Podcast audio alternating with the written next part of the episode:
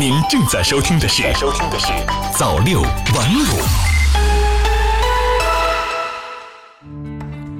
朋友你好，今天是二零一九年八月二十六号星期一，欢迎收听早六晚五早间档。首先，我们来关注时政方面的消息。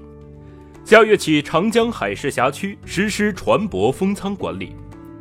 新华社武汉八月二十五号电。为加强长江干线航行船舶扬尘污染治理，打好船舶污染防治攻坚战，长江海事局近日发布关于实施船舶封舱管理的通告。九月一号起，长江干线通航水域实施船舶封舱管理。安徽破获特大网络赌博案。新华社合肥八月二十五号电，记者日前从安徽省合肥市公安局了解到。当地警方辗转广东、山东、福建等四个省，摧毁一个特大网络赌博团伙。初步查明，涉案资金流水超过六千万元。台风“白鹿”在福建东山沿海登陆，暂未接到人员伤亡报告。新华社北京八月二十五号电，记者二十五号从应急管理部获悉。截至当日十五时，暂未接到因台风“白鹿”造成的人员伤亡情况报告。台风“白鹿”于二十五号七时二十五分在福建省东山县沿海登陆。国家防总副总指挥、应急管理部党组书记黄明当日继续主持视频会商，进一步部署做好台风防范应对工作。浙江推行医疗费用补助一站式报销结算。新华社杭州八月二十五号电，让数据多跑腿，让患者少跑路。浙江省决定统筹推进全省基本医疗保险、大病保险、医疗救助三加 N 报销结算联办工作，推进医疗费用报销补助一件事联办，实现一站式管理、一体化服务。接下来，我们再来关注财经方面的消息：新发放商业性个人住房贷款利率将换毛。新华社北京八月二十五号电，中国人民银行二十五号发布消息称。自今年十月八号起，新发放商业性个人住房贷款利率以最近一个月相应期限的贷款市场报价利率为定价基准加点形成。这一变化主要针对新发放个人住房贷款利率，存量个人住房贷款利率仍按原合同执行。证监会对五宗内幕交易案件作出行政处罚。新华社北京八月二十四号电。中国证监会近日发布对五宗内幕交易案件的行政处罚，其中，证监会对杨雪初内幕交易中青宝案、徐伟强内幕交易鼎力股份案、袁志敏、王宗明内幕交易金发科技案、孙贤明内幕交易维力医疗案作出行政处罚，相关责任人被分别没收违法所得并处罚款。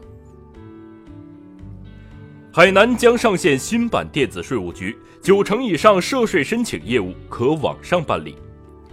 新华社海口八月二十五号电，记者从国家税务总局海南省税务局获悉，该局将于九月一号在海南全省上线运行新版电子税务局，通过征管系统和数据的全面整合，实现纳税人可网上办理百分之九十以上的涉税申请业务。科创板重大资产重组审核规则起草完成。